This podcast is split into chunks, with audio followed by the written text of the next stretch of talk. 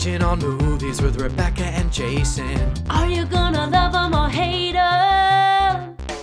Here comes the binge. Hey, everybody, welcome to The Binge, in which a couple of homos review the latest movie theater releases. I'm Jason Leroy. And I'm Rebecca Larte, and today we have three movies for you Tully, Duck Butter, and RBG.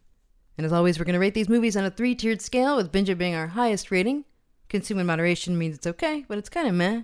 And sending it back means. Life is too short for that moose.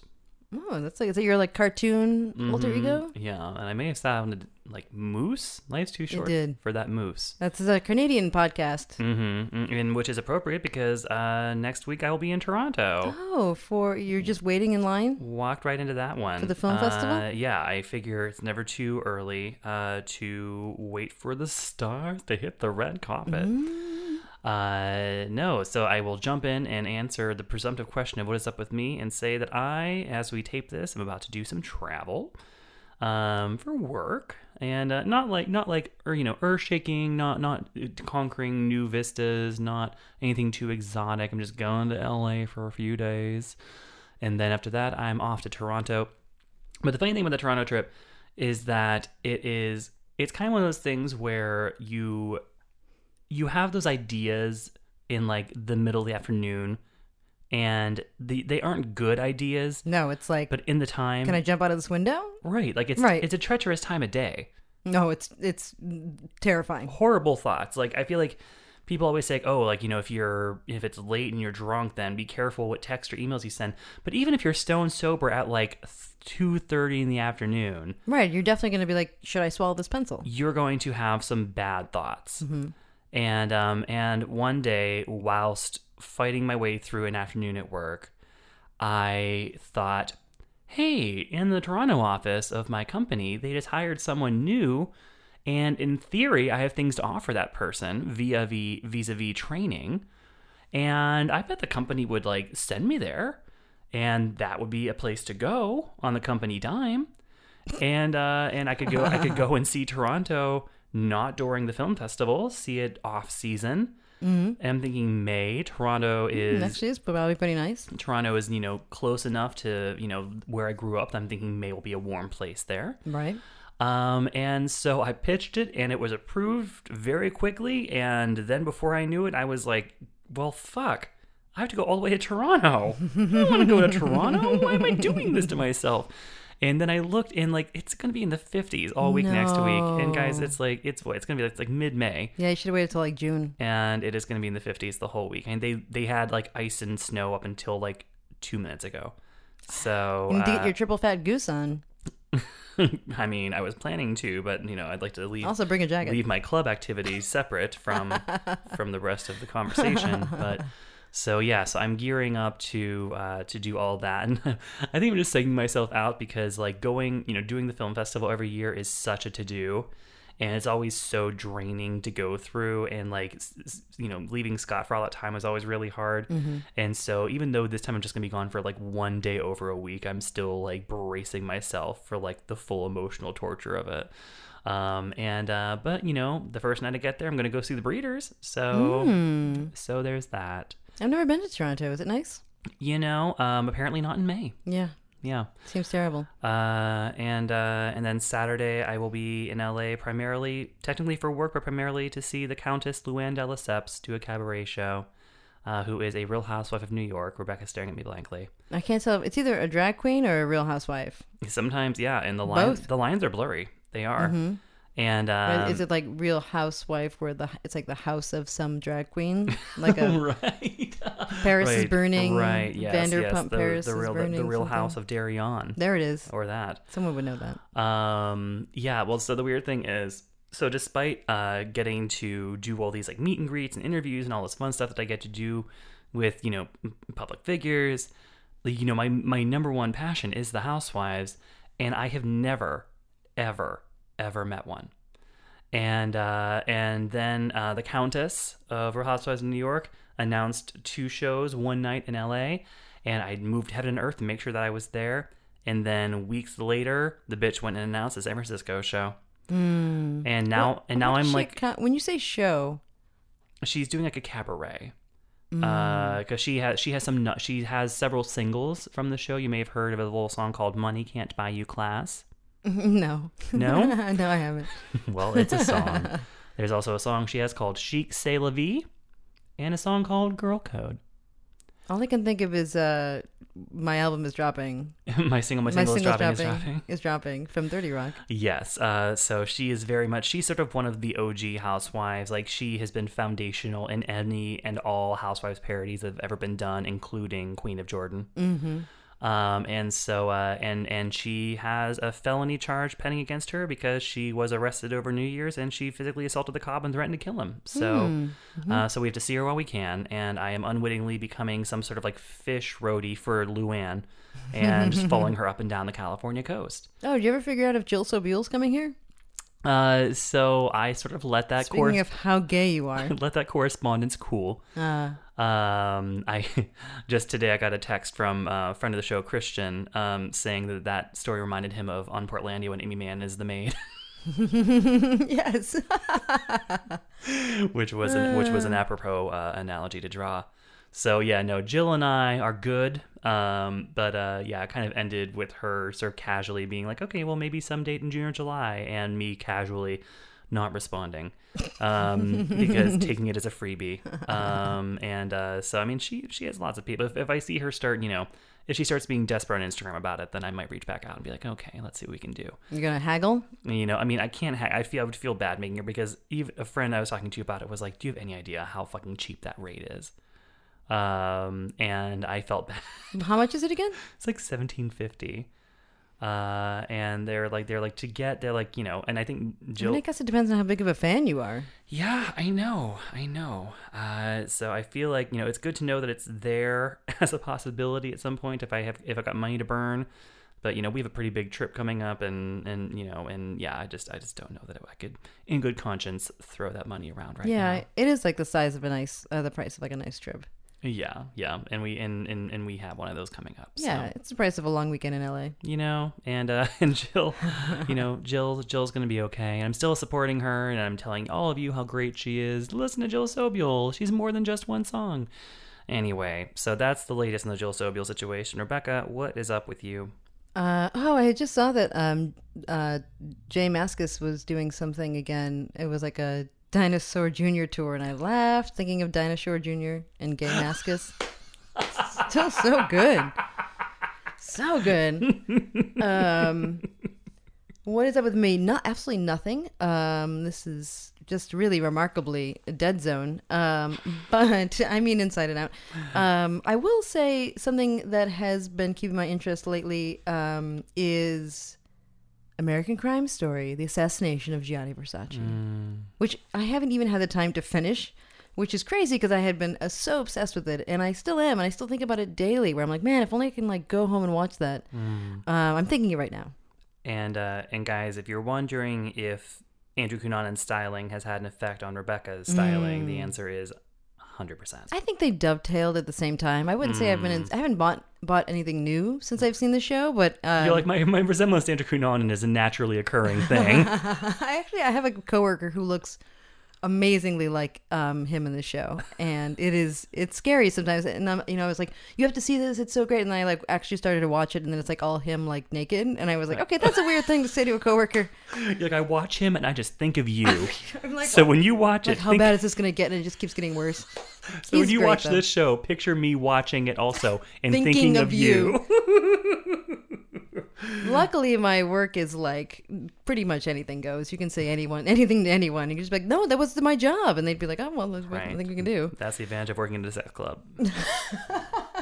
Uh, the perks are amazing. Very permissive. Um, very lax HR department. but I love that show. It is so you know, it starts off being so uh fun kind of and like you know stylish right? Like you're just like really you know enraptured with the, And the the- luxuriousness of it and the the 80s-ness and The 90s. um the 90s oh is it the 90s oh yeah yeah, yeah the 90s-ness um of it all and the you know that feeling that you get kind of from the from the OJ series as well where you're like oh it's like the flashback nostalgia and then suddenly you're taken out of that and you're taken into this as its own story and it's so incredibly tragic. It is Yeah. so heartbreaking. You're kind of not prepared for it you're still kind of expecting like a you know fun sex murder romp. and it just Maybe if you don't know anything about Andrew Cunanan. I well, okay, guilty. like him, guilty. Didn't. Now I know too much. And how far are you into this show? Is he done killing people yet? Um, he probably just finished. I think he just finished. It, it was yeah. It was like the part where he goes back and visits his father. Um, didn't see any of In that coming. Yeah. Wow. You should go back and reread. Each week, Vulture had like the Oh, leading. I love when they do those. Yeah, they had like the leading like investigative reporter of the Cunanan case for like the Oh, Miami for the Miami newspaper. Um, go break down every episode and like like here's what's real, here's what's embellished. Oh my god. So yeah, they did that for every episode. You got to go and read those. Have to. Yeah, no, Um, it's, it's yeah, just like they did for the OJ show. So I'm gonna watch that. I'm gonna finish that up, and then I'm going to watch the Rachel Dolezal documentary on Netflix. I'm excited about that. Are you? yeah, that I'm really interested in, in that story. yeah, yeah. I hear that it's not. It's, it doesn't give her uh, an easy treatment. Yeah. Uh, I hear it's pretty tough on her. Wow, a woman of color getting a hard treatment. That sounds Typical. really Mhm. difficult or Just- really atypical. More the same. Um, In that way, she sacrificed her privilege. speaking of speaking of privilege, I don't know. Speaking of women, Mm, mm-hmm. Yes, of, of, of complex of complex female narratives. hmm uh, let's start with our first movie of the week, which is Tully, our pick of the week. Pick of the week. Pick of the week. Pick, pick, pick. It's a pick of the week. Marlo, a mother of three, is gifted a night nanny by her brother. Hesitant to the extravagance at first, Marlo comes to form a unique bond with the thoughtful, surprising, and sometimes challenging young nanny named Tully. Do you know what a night nanny is? They take care of the baby at night so mom and dad can get some sleep. I don't want a stranger in my house. It's like a lifetime movie where the nanny tries to kill the family and the mom survives and she has to walk with a cane at the end. Get over yourself.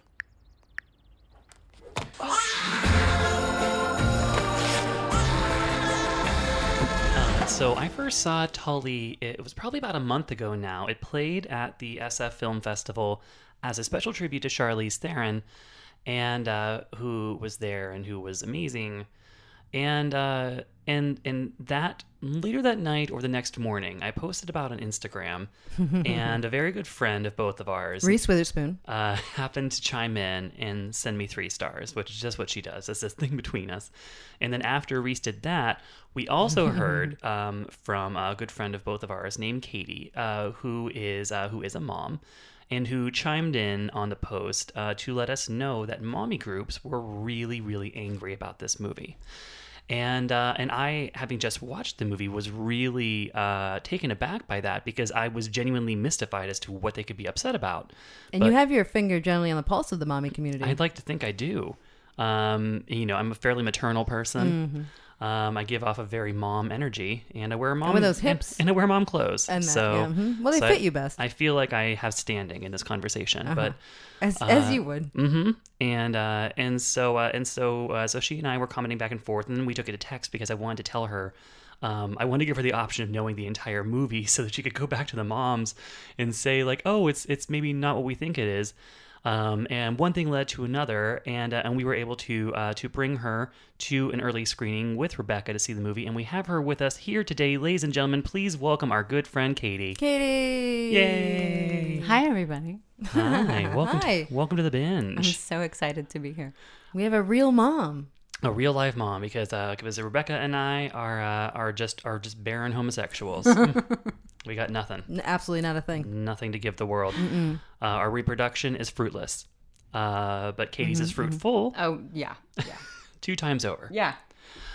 And uh, and so so so Katie, walk me back through that when How you are babies made? when you, when you So, Rebecca.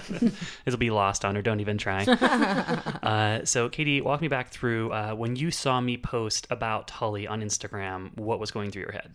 yeah. So, within the kind of new mommy community, those of us ladies were really excited to see this movie be marketed to us. It's about us. I don't, I mean, I don't know about you guys as new moms, right? But my social media is just filled with Tully, Tully, Tully ads just because they know. They see Is there I a name for the mom? Is it is it incels? Is that what they're called? Never mind. Sure. Inside joke. um, so you know, inundated by Tully, and there I am in the microphone. I've never done this before. Everybody listening to this. You're doing great. Thanks. So, um, word kind of got out that uh, there was a bit of an okey doke in this movie, and I'm not going to say what it is for everybody's sake, but An okey doke? okey doke, Oh, what? Is that mom speak? like Yeah. a, a hoodwink at the end, like a Oh, okay, like a big twist. yeah, like there's there's a punchline, like there's a there's a switch out, like it's you know, you know, the old Right, bait and swap. Yeah. The, the, the mom de doos. The exactly. whoopsie yeah. Which is The flurgy mop. you know. Right. Well, and, and you know, which is what I'm, you know, had messaged you later to be like, well, just so you know, here's what's really going on in the movie. Yeah. But at the time, uh, it seemed like you were saying that the local, mo- that, that the moms you were in conversation with online were very concerned about two things, which were the, dep- the depiction of postpartum, the postpartum experience, and the idea that this movie is about a doula as a sex worker. Yeah, yeah, yeah, yeah, yeah. Okay, sorry. So I'm I, I have a, a how I don't even know how old she is. Seven seven week old baby at home. So it's Oh my gosh. yeah. Everything We're is a little bit fuzzy. We're so glad you're Um, here. so glad I'm wearing mascara. Um, so oh yeah. So uh, mommy's helper is sex worker. Very very off limits trope. That's that's kind of what people thought was going on. So this movie is being marketed to us, and then we find out that it's not really what it seems. And there's a, a sexy night nanny that has sex with somebody's husband, um, and it's it's just all bad. And there's mental illness involved, and it's not mm. treated correctly. So mommies were a bit leery of it just mm-hmm. because it, it's it's supposed to be a movie for us about us but then they find mm-hmm. out what they think it's actually about and it's not by us for us it's actually It was not FUBU for moms. no, not at all. Mm. No, it's it's for somebody else, like by somebody else. Kind of like a, how dare you take advantage of us in this vulnerable mm-hmm. time. Um, And, and that was all based on the trailer. Yes, it was based on what everyone was seeing in the trailers that were making the rounds. right, based on what's in the trailer, and then kind of based on what like rumor of what the movie is actually mm-hmm. about. And then when you mm-hmm. told me what it is actually about, actually about, actually about, mm-hmm. because of the okey doke flippity do, um, I was like, okay, that's okay. I'm okay with this. I get it. It's really more of a piece of art than it is like a hey, it's a feel good mom, Jennifer Lawrence kind of a thing. Um, because it, it's not. Um, it's definitely not for the faint of heart. I'm a little bit icy and I knew what was going to happen. so I wasn't really affected, but I can definitely see how somebody who struggled after having a baby recently should probably not see this movie for a few years. Oh, so like a, a trigger warning should be in effect. Yeah, but for a really small population of people, like those of us who have just given birth and are still sore, should not see this movie. Like emotionally sore? Or Yeah, well, both, right? Yeah, Where do they come from? Again? If you could talk us through this. Uh, so, uh, so yeah, so uh, Rebecca and Katie just saw this movie together just last night, so it's still kind of fresh.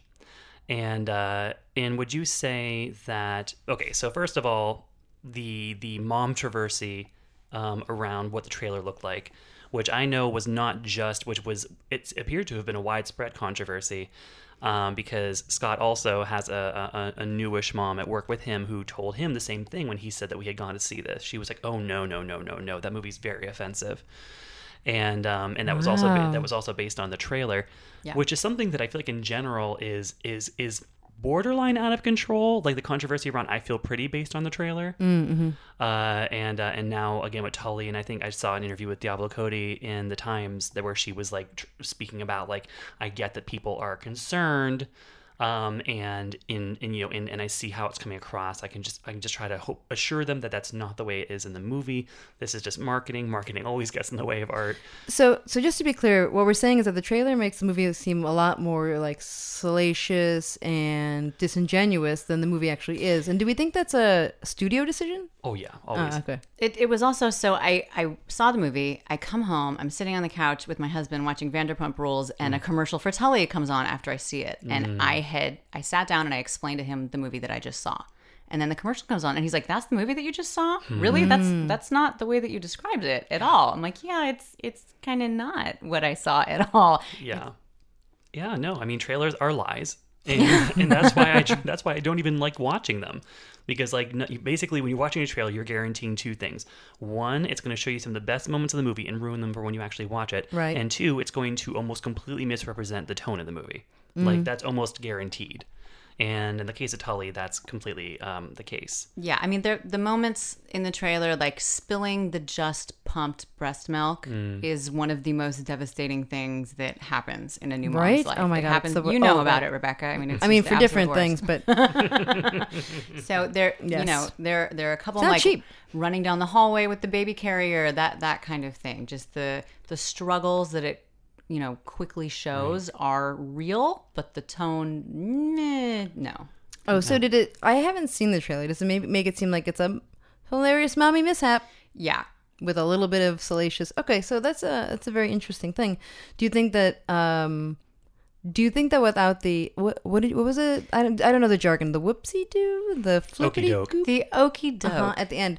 Do you think that even without that, that the tone of the movie was different than the trailer? Yes, it was it was very dark. I think that if you know that it's Diablo Cody and you observe that Charlize Theron has put on 40 pounds, you're going to expect that this is going to be a heavy movie and not a funny movie. But on it on its surface, that, that that's what they're, you know, Right. trying to make it be, but it's it's not. And it should be said that Diablo Cody herself does have three young children. And as with young adult, uh, she is very much sort of writing a personal story about herself and uh, and using that to you know connect ideally with other people who have had similar experiences.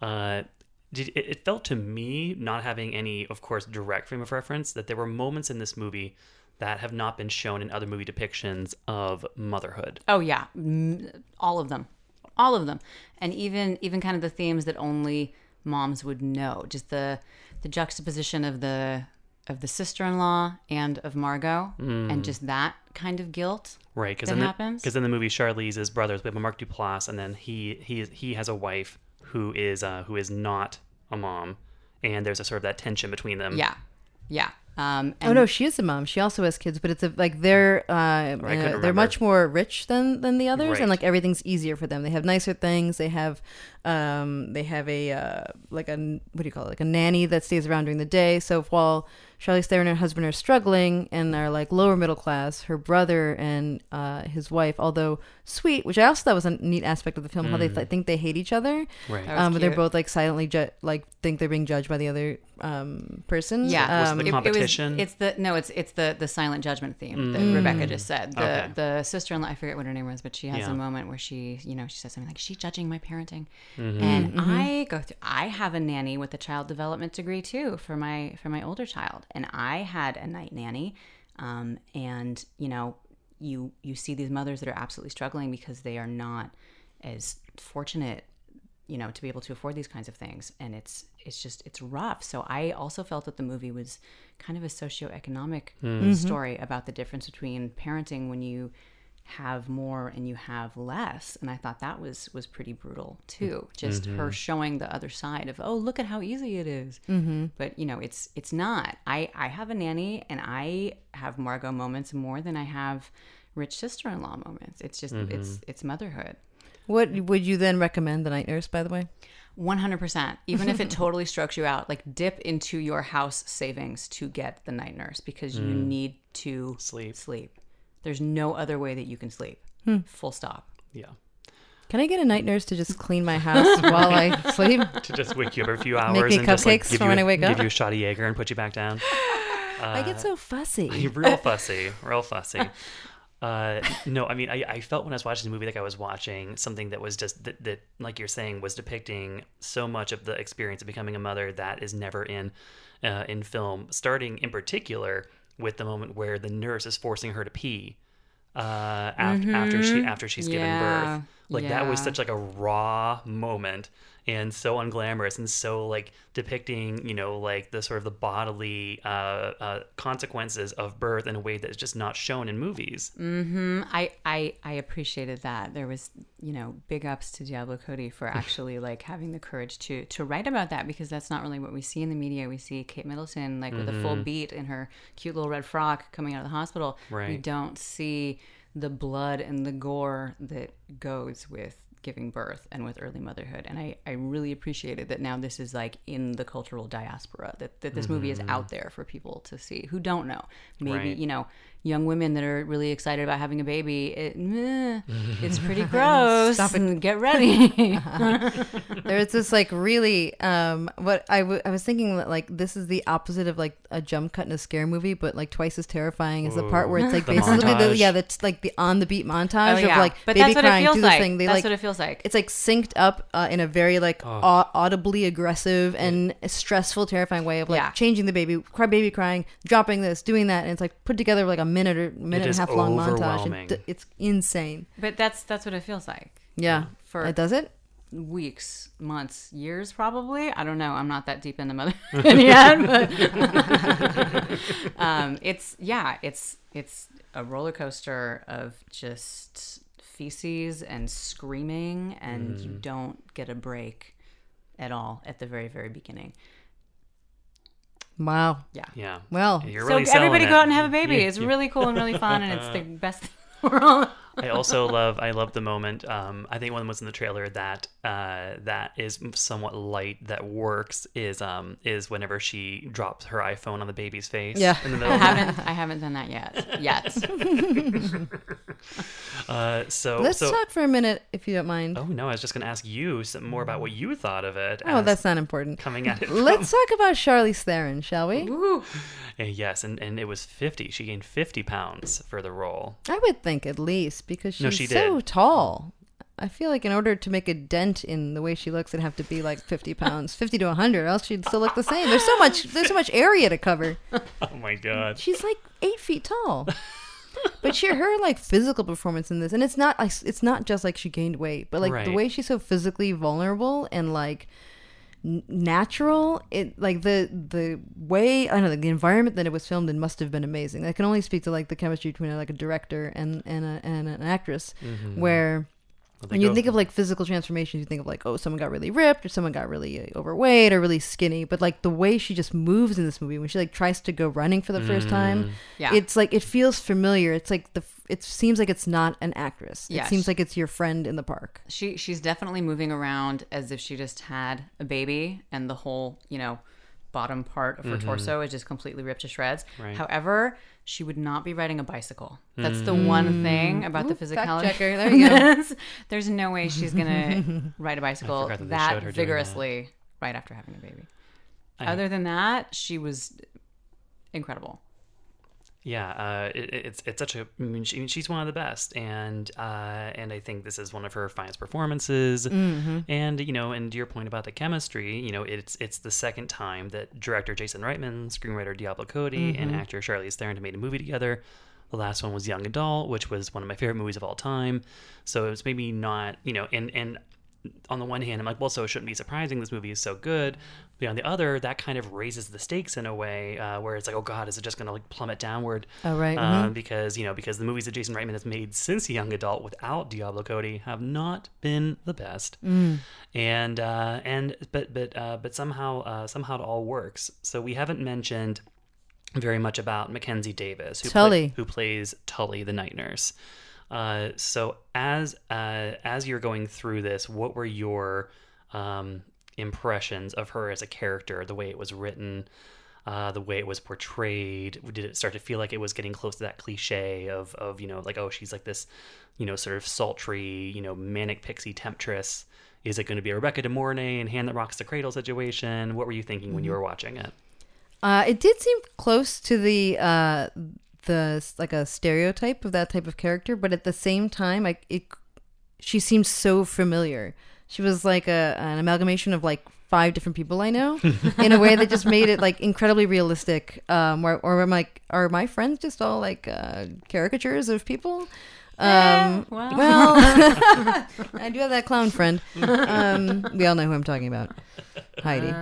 Um, but yeah, yeah, I know, I know what you're talking about. Something about it felt more authentic than that. If it's, if something had would have been different, it would have it would have been like a um an insincere portrayal of that sort of character. And then you know when you think about the end, that's also Yeah. an interesting way to think about how she's portrayed as well, because the lens through which she's this character is is a little bit different. We're not going to give out any Right, spoilers, but right. That f- helps frame any questions I had at the end about um, Mm-hmm. how realistic she was. Yes, the aforementioned okey doke uh, is a is a real is a real game changer. One thing that struck me in this movie too is how casual it is about Charlize's character's queerness. Yeah. Yeah. Yeah. Yeah. Yeah. Yeah. uh, because so much of the movie is about um, Marlo reckoning with her, uh, with her sort of, with just where she is in her life and feeling maybe somewhat trapped by uh, by the kids and by the job she doesn't care about. And then you know she has sort of a chance meeting in a cafe one day with a woman, and you feel kind of a spark, like the way they're sort of looking at each other, and you start to realize that this is like an ex and uh, you know, and then there's a scene later in the film where she's kind of taking Tully out for this like tour of like her old stomping grounds, and we're hearing more about this relationship that she was in with this woman. So the movie is very casual and very matter of fact about her her sort of queerness, her bisexuality, and doesn't n- never draws attention to it uh, in a way that I felt like was kind of progressive and and, and, and encouraging. I, I felt like there was more to that originally, just because it was it was so deep and it was it just added to the heaviness of it, just of, of her pain and everything that she was going through. Right. Um, it felt like there was more that got left out about that, and that was the one thing that I was like, huh. When I walked out of the theater, I was like, You wouldn't "Th- be- that's what I wanted, kind of more of. Yeah. For her to go through this incredible transformation, just to to kind of just get sprinkles of that, just didn't feel like it was enough. yeah. What do you think, Rebecca? Um, you know, they, it's a, this one's a hard question to answer without spoiling it. Right. Um, because it makes me wonder about. Okay, let's see, how can I do this? Um, it makes me wonder. It like makes me go back to the movie again at the end and look at it through what you know now, and Oh, then I see. reimagine it, really- and then I- I and it all makes a lot more fun and sense, right. more fun and more sense. um, but I think that that casualness is kind of a lot of things uh, that are handled in this movie, which I think is really, really uh, great. Even when we talk about the the socioeconomic differences between uh, her and her brother, it's not like a it's not like a Roseanne story. Like it, No. like it kind of looks that way a little bit. The aesthetics of their house might be, but like It is so Roseanne in that house now that you say right? But like she used to live in New York City and like is kind of cool and like he's like kind of a he's kind of a dump, but he's like not a complete dump. what her husband? Yeah, Yeah. Ron um, Livingston. Ron Livingston. Ron Livingston. What are you gonna do? America's here. America's sweetheart. America's sweetheart. Yeah. Um, Because they're but it's meant. not so far that they're they're like painted unrealistically. Yeah, it's definitely a story about um, you know the so-called economic anxiety, Mm. uh, but it's presented in a very yeah like it's it's it's a very I don't want to say it's apolitical because I feel like you know especially now like anything interpersonal is political in the movie's depiction of uh, of so much of this the movie's depiction of just sort of this brutal raw honest depiction of of the experience of women having children is itself a you know a great progressive act but it does manage to create this story of of this sort of yeah this sort of economic resentment between the two um, siblings and their respective families um, in a way that can look at that honestly without throwing it into this like culture wars place Right. Yeah, they're like clearly like are struggling to find the money to you know take care of their one son enough, but at the same time, it's not like they're they need anything or it's like kind of weighing over their heads in a way that's making it like a focus of the movie. It's just a kind of a mm-hmm. casual what it's like to like not quite have enough to get all the things you need. But I mean, I think that that casualness is what brought upon the mommy outrage. Also, okay I think that the casualness about the economics about the economics, about what M- Margot is, is going through, mm-hmm. just about you know how hard it is to take care of a newborn when you don't have any support, that kind of stuff. It was all addressed really casually, and that that seems to be the crux of why women around me are a bit outraged about this. and you're saying that based on the trailer and how it looked casual in the trailer Right. right do you think it's casual in the movie Uh,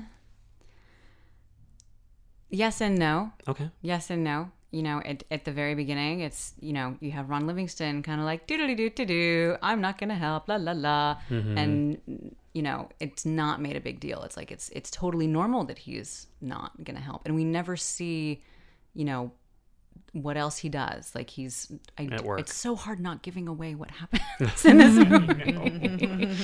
um, but I, I think that just the, the rumors around this movie are that these really serious issues around early motherhood are being dealt with casually. But seeing the movie, it was done really artfully and really well. And once you get to the end of the movie, it's actually not casual at all. It's Right. super duper serious, but Yeah. on the surface, it's it's casual. And I think that because these type of issues have never been shown in movies before and never really been addressed before, Mm-hmm. Yeah. I think that new mommies wanted them to be taken super duper seriously. Yeah. And it just doesn't seem like they're being taken seriously, but they are. Well, new mommies are going to have a shock in store for them when they hate see this later.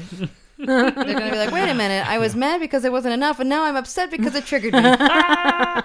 Can't win with a new mom. New moms are a tough crowd. That's it's, what it- yeah, I think it's a lot of hormones and a lot of sleep deprivation. it was so always going to be a loose, loose. Yeah. It was, it was, and I think I think that's what Katie said to me on Instagram when I was like, "Oh, could you ask the new mommies to withhold judgment till they see it?" And you said something like, "It is impossible to ask new mommies to withhold judgment, trust Yeah. and believe." Yeah, it's just even even just for myself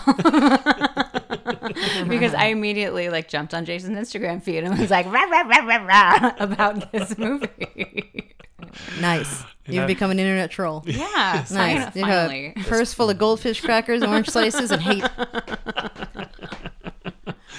Uh, well, all all in all, are you uh, are you glad that you saw Tully? Do you wish that you could have waited longer to see it until until you're further down the road from your most recent delivery? I, I am glad that I saw it and it, it did not negatively affect me. After I told my husband what it was about, one of the things that he said was, Are you okay? Aww, that's, that's Um, sweet. And I am okay. Um, you know, partially because I have a very supportive, wonderful husband, and I do. I, I have a mm-hmm. lot of support. I'm really, really lucky that I have a lot of support. So mm-hmm. I am okay seeing this movie. I laughed. The only time I cried were in like the sweet kind of mommy num num kind of moments that, that are shown, which was like, oh, I love my babies, kind of a cry, not a mm. sad cry. So mm. um, I I loved it.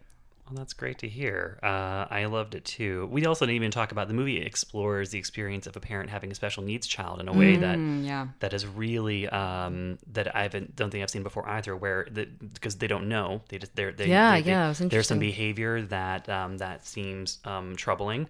And they just don't know. And the first thing you see in the movie is her tr- doing something that she thinks is helping. Um, and at first, when you see her doing it, because she's brushing um, her son with like just a hairbrush just over his whole body, and you're like, "What the hell are we watching?" Um, and I was thinking, like, is this a mommy thing I don't know? Um, but uh, so that's but uh, but no, it's that it that yeah. There's just so many different points of view and experiences this movie um, brings to a major a major you know cinema experience Yeah. that that's normally not So there. when you when I saw the, the hairbrush come out, I was like, oh, he probably has a sensory disorder. Yeah, because Yeah. I know about these things now because I have children of my own, but see everybody else has no idea. Rebecca, were you did you catch on to that too? Uh, I did. I used to. I had a friend that was a physical therapist, um, so I knew I knew about that. Yeah. Okay. And then I've been wondering. This is gonna sound terrible. I swear this is not coming from a place of like being funny. But this morning I like. My cat keeps yelling at me, but then never wants to be touched, and I'm like, oh my god! I've seen this behavior recently. in this movie Teacup. no. I'm like, what do you want? Just tell me what you want. It's and I was like, okay. Guys, give I see Rebecca credit. on It took her until the very end of the review to bring up Teacup as her own child substitute and to conflate Teacup to a child. Just, uh, I'm giving, I'm giving this a binge it. giving this a high binge it. No, this movie actually was. Um, I was. uh, it was very clever, and it was. Uh, I, it got me, and I loved it. I loved it too. Binge it from me, Katie. Binge it with caution. Yes, binge it with trigger warning uh, attached. Yeah. And Tully is rated R for language and some sexuality and nudity. Katie, thank you so much for joining us. We have, know you, it's hard to get a minute with a new mom. The two babies are out there uh, feeding each other. I think right on the sidewalk. Yeah, I, I left them with the Uber driver. That's why you have one star. Whatever, she's the customer here. Thank you, Katie. We Thanks, love you. guys. It was a pleasure. All right, and that brings us to movie number two, which is Duck Butter. Two women jaded by dishonest and broken relationships made a pact to spend 24 uninterrupted hours together, having sex on the hour. Their romantic experiment intends to create a new form of intimacy, but it doesn't quite go as planned. You know these kind of couples that they spend like 10 years together and then they get married, they divorce in one year. Just go and have fun with the things you have right there. Yeah, like this. This whole night. We should do this for like 24 hours straight. It's like dating 10 might- years. Yeah. I want to see you getting angry. You're so beautiful. Shout it to the moon. She is so beautiful! so this film is a interesting sort of back to back with Tully in the sense that they are both about uh, these sort of um, somewhat morose female protagonists uh, whose lives are upended by a, a kind of a manic. Uh, you're you're kind of kind of what feels like maybe some variation of the manic pixie dream girl archetype, um, and uh, except for Tully does a lot more with it than Duck Butter does. That's exactly what I said right before you turned the microphones on. Taking credit for my thoughts. And they are also both movies starring Mark Duplass. So there's right. He just can't get him out of things. No. Um, in the case of Duck Butter, I kind of love. Uh, so the, it- it's very jarring in the beginning of the movie because. Uh, so Alia Shawkat, who co-wrote this movie with its director Miguel Arteta, who previously, most recently, made Beatriz at Dinner. Uh, Alia Shawkat plays an actress named Naima, who uh, is cast in a Duplass brothers film, and um, and so the opening sequence is uh, is of her showing up to set and just not quite getting the vibe. Right, yes. and uh, and it's such like a funny way, like for a movie. So the whole movie is about intimacy and about struggling to find intimacy, struggling to achieve intimacy with other people, and it's almost like she gets kind of read by the Duplass brothers for not being able to understand basic human emotion. Uh, because she's being asked to do this scene with two actors who also play themselves, Kumail Nanjiani and Lindsay Burdge. And uh, and it's a very emotional scene. And uh, and she is uh, they tell her she is clinging to a previous version of the scene that involves onion rings, and she is just like aggressively eating these onion rings and just like asking like weird questions that are really interrupting the emotion of the scene, and she is just not understanding uh, the, what the emotional through line is of the scene, and is just wonderfully oblivious uh, to the whole thing. So what I wanted to start off by asking is Rebecca, how much did you relate to her character? Oh my god, I love onion rings. I can just be really hung up on a thing and fail to see the bigger human picture. and just generally feel uncomfortable with uh with displays such as the displays in this movie. And then then you meet somebody and they uh, loosen you up a little bit. They can. Um, and then you run scared. and then no, I don't know. Um, a little bit. I mean, I feel like the, the the thing about her character is yes, there's definitely a joke to be made about that, but I, I didn't feel like it was like you know again so extreme that it was. I think it's relatable to a lot of people. You're like I'm more extreme. Like, There's way more hope for her than there is for me. You've never seen me double down on a thing. It, I, it is like I'm a like a chihuahua in the back of an ankle. Can't shake me. Yeah, I mean, I've heard you make that noise, but, Well. but I yeah, I haven't seen it actually in person. So, uh, so uh, here we have uh, Naima. So she goes from this Duplass shoot, doesn't go super great, but they are so nice and friendly to her that she's like, oh, okay, well, you know, try again tomorrow. And then she goes with her friend, played by Mae Whitman, off to a concert. Uh, so Mae Whitman, Mae Whitman, uh, who is uh, these girls are all uh, queer, can Mae Whitman can go on a date with a girl, and then uh, And then she's like gives her that speech where she's like, "Why wouldn't you talk about politics?" And the girl's like, "I'm not going to talk about politics on a first date." And like, but the world's terrible; it's falling apart. I was like, "Okay, and so I ask again. I need to step away from this television for a moment." So I ask again, how much did you relate to that character? Okay, it was a little hard to watch. So- I was like, I couldn't finish it because it froze. And by it froze, I mean I froze because I felt too emotional about it and had to leave the room. You're like, oh, Give me a good horse movie to cry when, I, about. when I say the computer froze, I mean because I threw it against the wall and screamed, "You don't fucking know me!" I Uh. go through so many TVs that way. You just like Russell Crowe with phones. That's how you are with MacBooks, watching movies that hit too close to home. so, uh, so while she's at this club and she's haranguing a, bun- a group of older women about how they, as boomers, have fucked the younger generation. Uh, there is another woman there named Sergio, played by Laia Costa, and uh, and Sergio is kind of um, she's one big red flag in a way. But she- really is. but she's definitely a free spirit. Hate Uh, Yes, the worst. They really are the worst. She's a real free spirit, but with definitely a very manic edge to her. hmm I mean, it goes hand in hand. Yes, which is why I say, give me old, give me old, sturdy, reliable over manic free spirit any day. uh, so Sergio uh, is uh, is wasted and uh, kind of works her way over to uh, over to Naima, and uh, sort of uh, you know starts to hit on her. Uh, one thing leads to another. They go back to uh, to uh, Sergio's home and hang out with some of her friends, and then uh, Naima and Sergio have just sort of a really fun, just ca- uh, just spur the moment and you know impulsive hookup, and uh, and yeah, have a, just a really nice few hours together. At the end of which they start talking about intimacy and dating and relationships and how like getting to know people is such a shit show. And you never know like you waste all this time with people to find out that they're terrible later. Um, and so if only you could just sort of like get to know someone like right away uh, you know how different that could be and uh, and they kind of come to this this idea of like what if they were to spend 24 consecutive hours together Which sounds like such a like a like a crazy movie trope, unless you're a lesbian, in which case you've done that seven or eight times by the time you're thirty. Move, so Yes, many apartments. this, is the perspective i want from you like, yeah, it's just another uh, story in a lifetime. Which is to say, two women met. and uh, and but although also part of that is that they uh, part of the plan is that they need to have sex every hour on the hour. Mm-hmm, Uh, is that true to life? uh, for uh, sure, yeah, yes. That's why I. That's why it's so hard to think of positive things at three o'clock in the afternoon. I don't know. Um, yeah, no, definitely.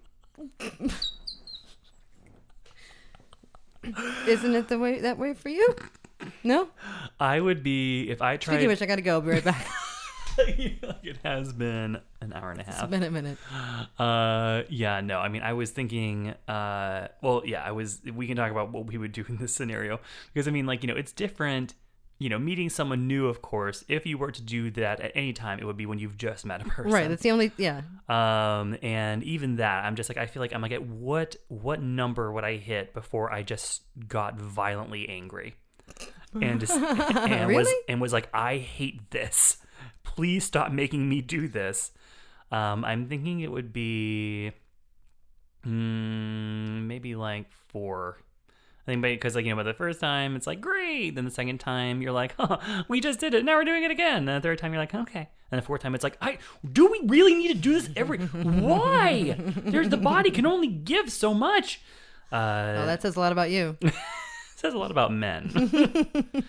um, but uh, but yeah, no, that that that that sounds just. I don't know. I think that's right when you would get to the part where you where then it starts to be you know when you're like oh I can't stay up and then you stay up and then you're like okay now I'm up now I can't go to bed you know I feel like it would kick in and you would it would go through a couple of ups and downs in, the, in the period I think um but I think it's I don't think it would be what I'm saying is that there are human limits on ejaculation.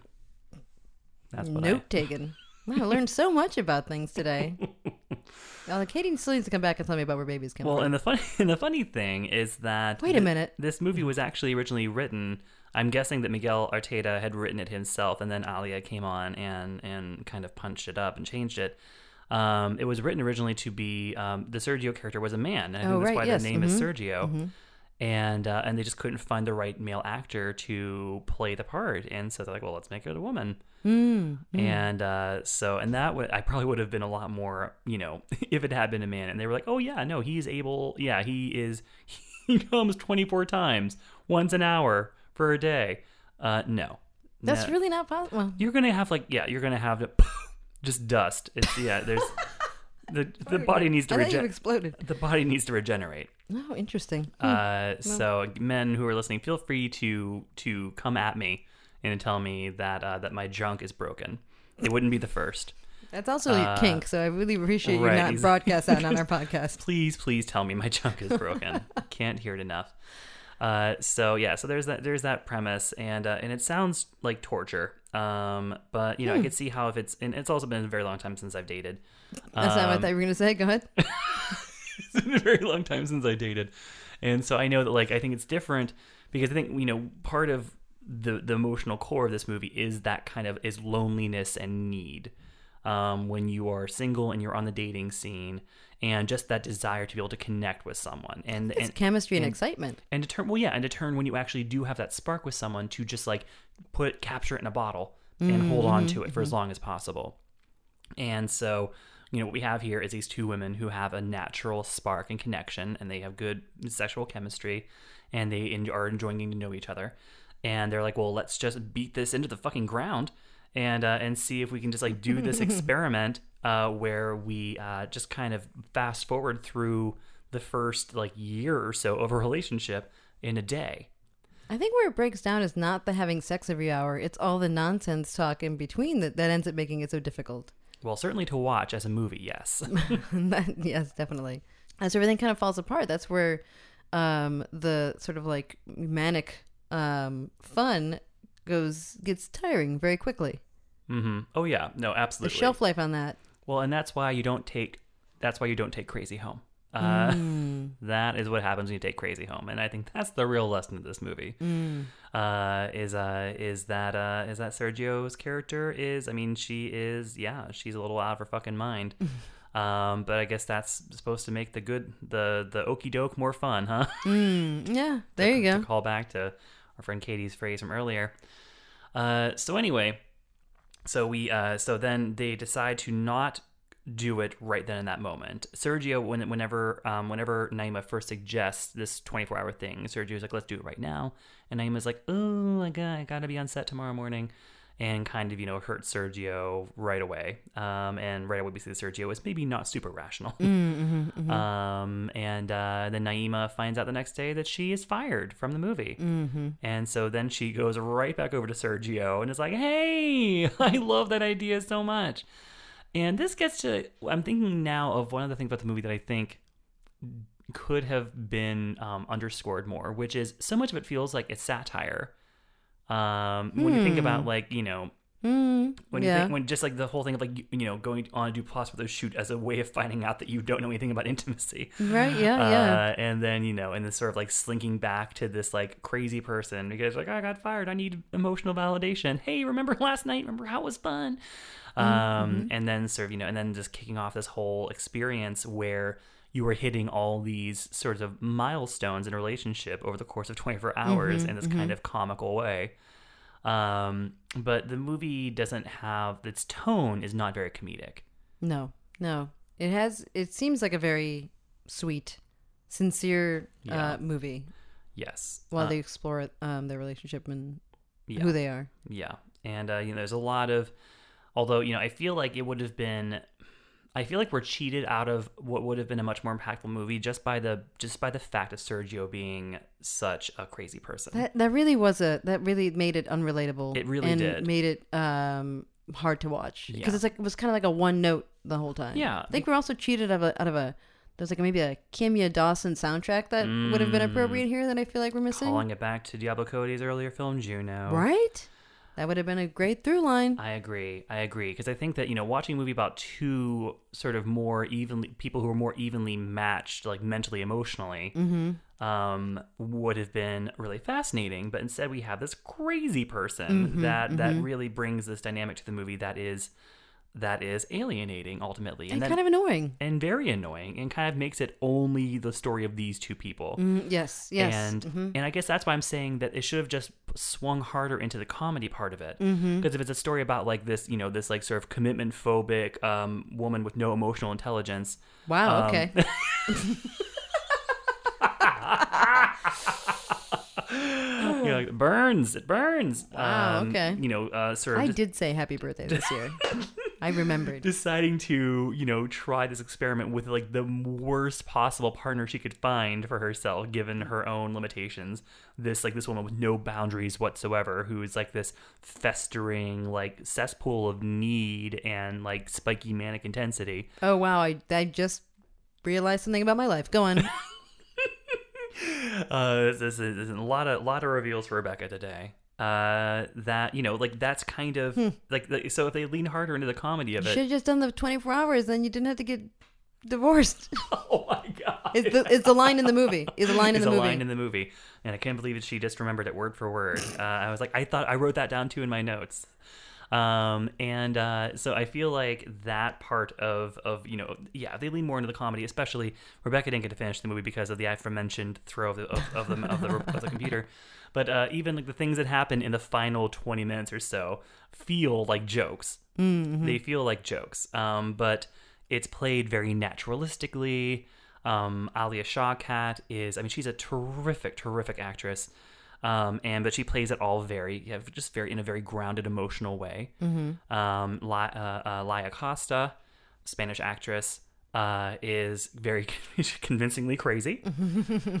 She was a star of um she was in this great German movie called Victoria, which was a real-time action thriller.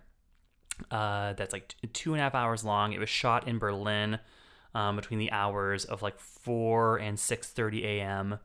Um it's really like seek it out. It's Okay. incredible. She's incredible in it. Um and uh and so and this is now she's in this and uh and yeah, she's convincingly crazy. I feel like in some ways it might be reg- a regressive character, um, Mm, because you know, because mhm. she's she's yeah, and she's like a hot-tempered Spanish woman. Mhm, Um, mhm. you know, it's like not so different than like you know, like Penelope Cruz and Vicky Cristina Barcelona. Sure. Yeah. Yeah. Uh, so you know, and uh, and she definitely pushes. She goes crazier than you expect by the end of the movie. Mm.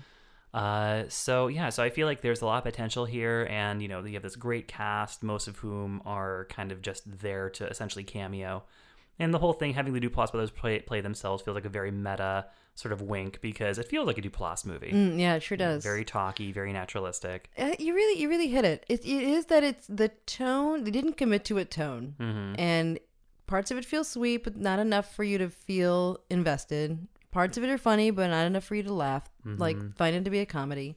Um, yeah, it just kind of misses all those, Yeah. all those marks. And Unfocused. at the end. Yeah, unfocused, and it makes it um kind of a miss for me. Yeah. I mean, set it up the premise. I feel like it, it would it seemed Yeah. you know When I read the premise, I was like, "Oh, this is gonna be amazing." And the cast? It does have a lot of boning. It does, yes. hmm I mean, well, as expected. Yes, yes, and uh, and it's very, uh, you know, would you say? I mean, it's directed by a man, but you know, did you feel that the way that the love scenes were staged and shot and everything were? Did you feel like they were respectful, more female gaze oriented?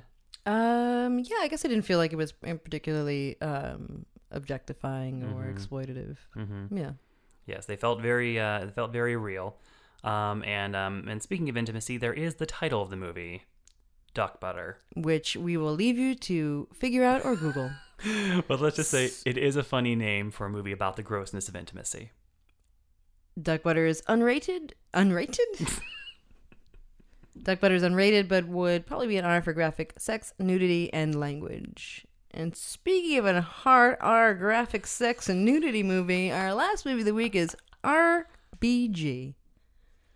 An intimate portrait of an unlikely rock star, Justice Ruth Bader Ginsburg.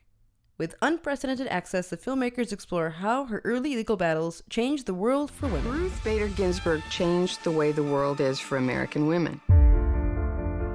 I became a lawyer when women were not wanted by the legal profession. Thousands of state and federal laws discriminated on the basis of gender. She was following in the footsteps of the battle for racial equality. She wanted equal protection for women. Men and women are persons of equal dignity and they should count equally before the law.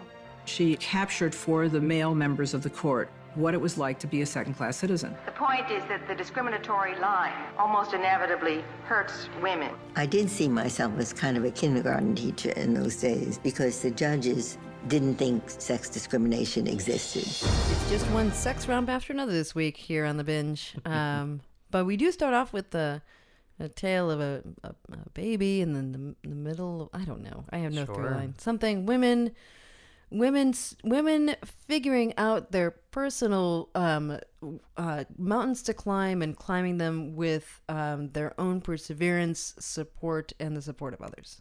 Yeah, Did you buy it? I do. All right. Take it away, Jason. I can't do this by myself. Carry your weight. So RBG uh, is uh, is a fairly straightforward, conventional style documentary about Ruth Bader Ginsburg. Um, it has all the usual trappings uh, that you would expect from a mainstream documentary in terms of the talking heads, the archival footage, the you know like the intro, then going back to black and white footage meant to evoke her birth, and going straight forward from there. to her birth. and um and uh so yeah so at film you know uh, formatting wise structure wise um it is incredibly um traditional and straightforward.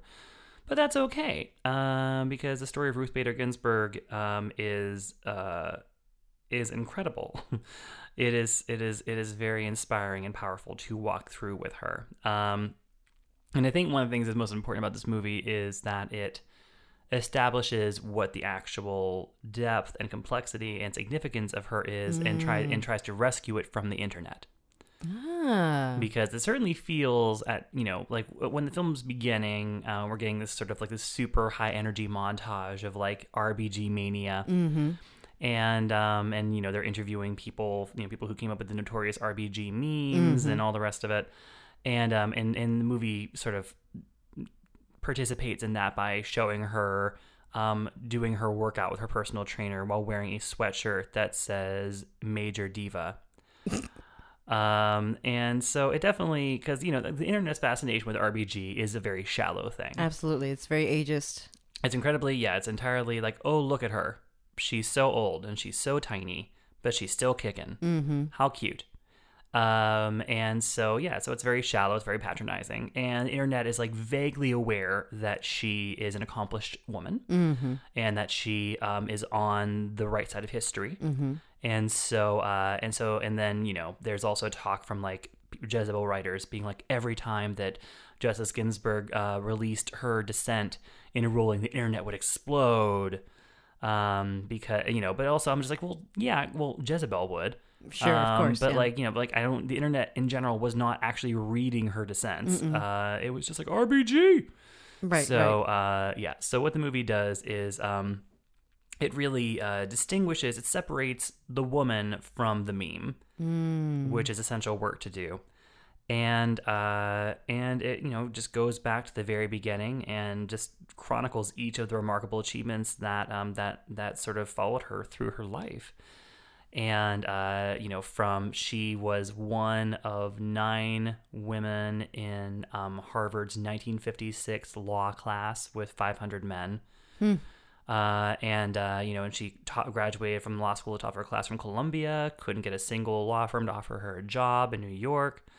Uh, and you know, and just following her to her first um, argument in front of the Supreme Court in the early '70s, she won five out of six cases that she argued in front of the Supreme Court. Wow. Um, you know, going on through, um, you know, and these are all cases where so okay part of what makes this interesting and in some ways you know, some argue um, problematic Mm. is um, you're like i agree with it already whatever it is uh, and uh, is so you know rbg's style is very um, her style is very moderate her style is very um, honey than vinegar Mm, mm. um, and she talks in the beginning, and she's she's 85 years old, and she's like, you know, my mother always told me um, two things: to be a lady, by which she meant do not be overwhelmed by feelings like anger, do not let them take you over, and be independent, be able to do for yourself. And um, and so and and she's as she's gone through life, she's never been a protester. Mm, Um, she is somebody who is, uh, it's not her way. She is somebody who has a really intense uh, sort of devotion and aptitude in the area of law, specifically, and that's where she wants to make change. And she is very, you know, she always sought cases that she felt could could could be law, a good law case, um, to to make a law, to amend a law.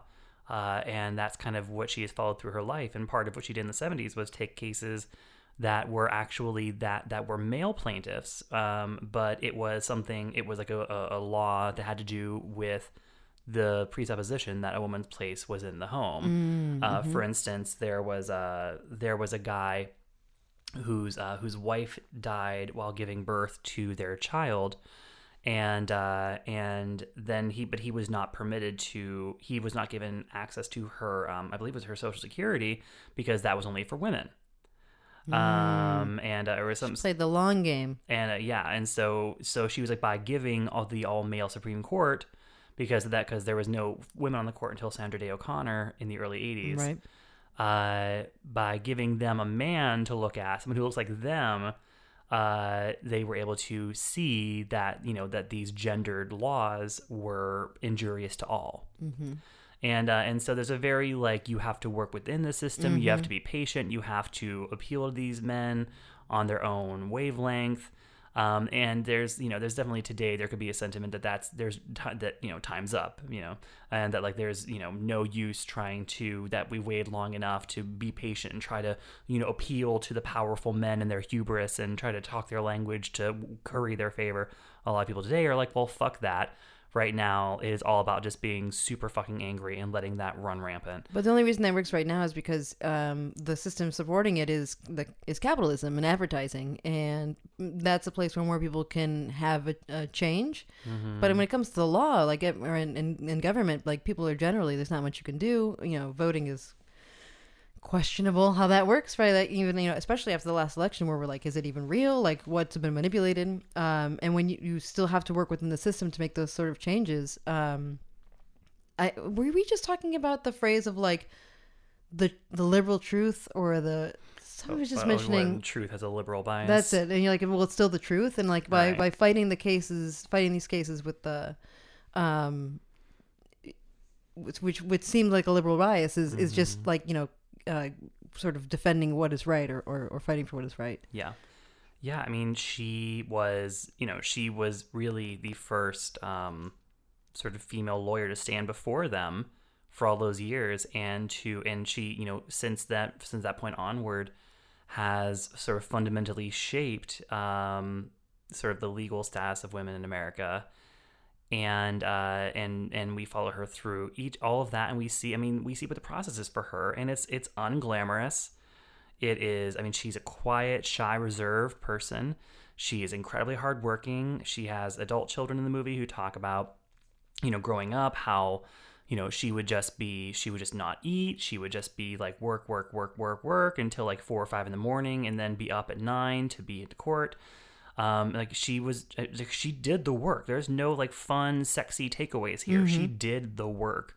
And she, I mean, and that's sexy. That's fun. yeah no i mean i don't know about fun but you know but yeah i mean like she she stuck it out she she she did all she played the long game and uh and we you know we see her confirmation hearings um in 1993 under bill clinton to be Mhm. appointed to the court um and uh and then you know we follow her kind of you know any movie that take that ends in the current moment ends in a moment of great uncertainty Mhm. um, but uh, but really, it put it says like is she you know sort of makes her say that she's gonna stick around, um, and, and they're like you know she's like I have always said that I will serve um, as long as I am capable of serving, and uh, and it definitely shows her working out a lot so that we can feel like she's gonna be capable for a long time. We hope. Um, it really it spends a lot of time on her actual dissents and her words, and it plays her voice and has the words on the screen, so we can really appreciate what she's saying. The you know she's bringing a point of view to the court um, that no one else ever brought before her because Sandra O'Connor was super conservative. Right. Uh, so Ruth Bader Ginsburg was the first sort of more progressive female voice on the court, the first ever, and unfortunately now not the last, uh, but she Mhm. was the first, and uh, and she remains one of its defining uh, uh, voices in that sense. Um, what are you giving this movie?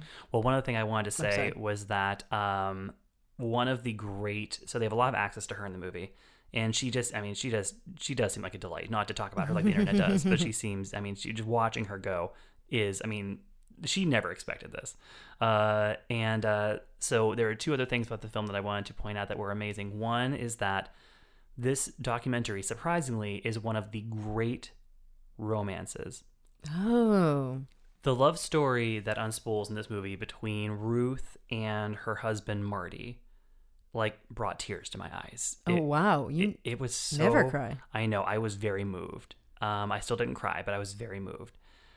It is just like it really. Oh my god! It was just such a beautiful, powerful love story, and his support for her, his love for her. Um, his putting himself and his career second because he knew that she was a genius, Hmm. uh, and him being this like gregarious um, extrovert while she was this very shy introvert.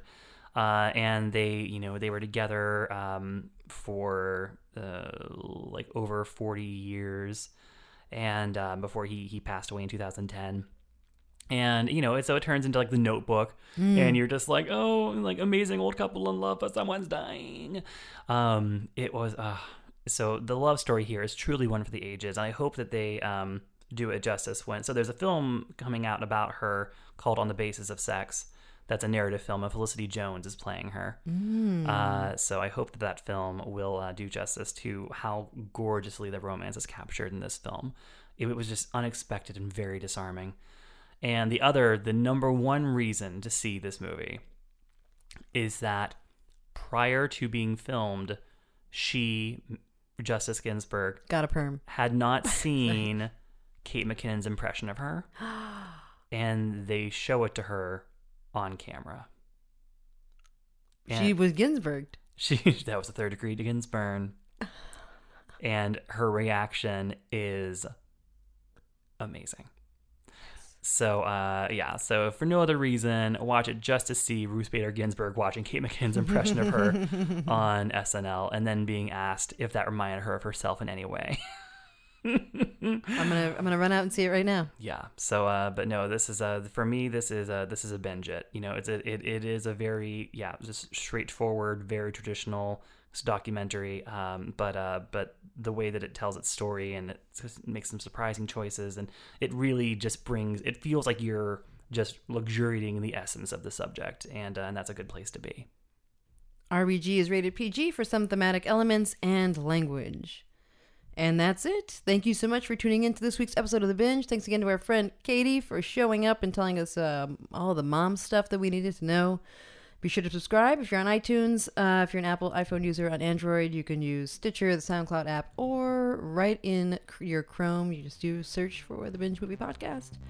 Um, Jason is on Twitter at Excess baggage. I'm at Fight Balance. Thank you so much for listening. Bye guys. Bye bye. Binging on movies with Rebecca and Jason. You made it to the end, that's amazing. There, There goes, goes the the binge. binge.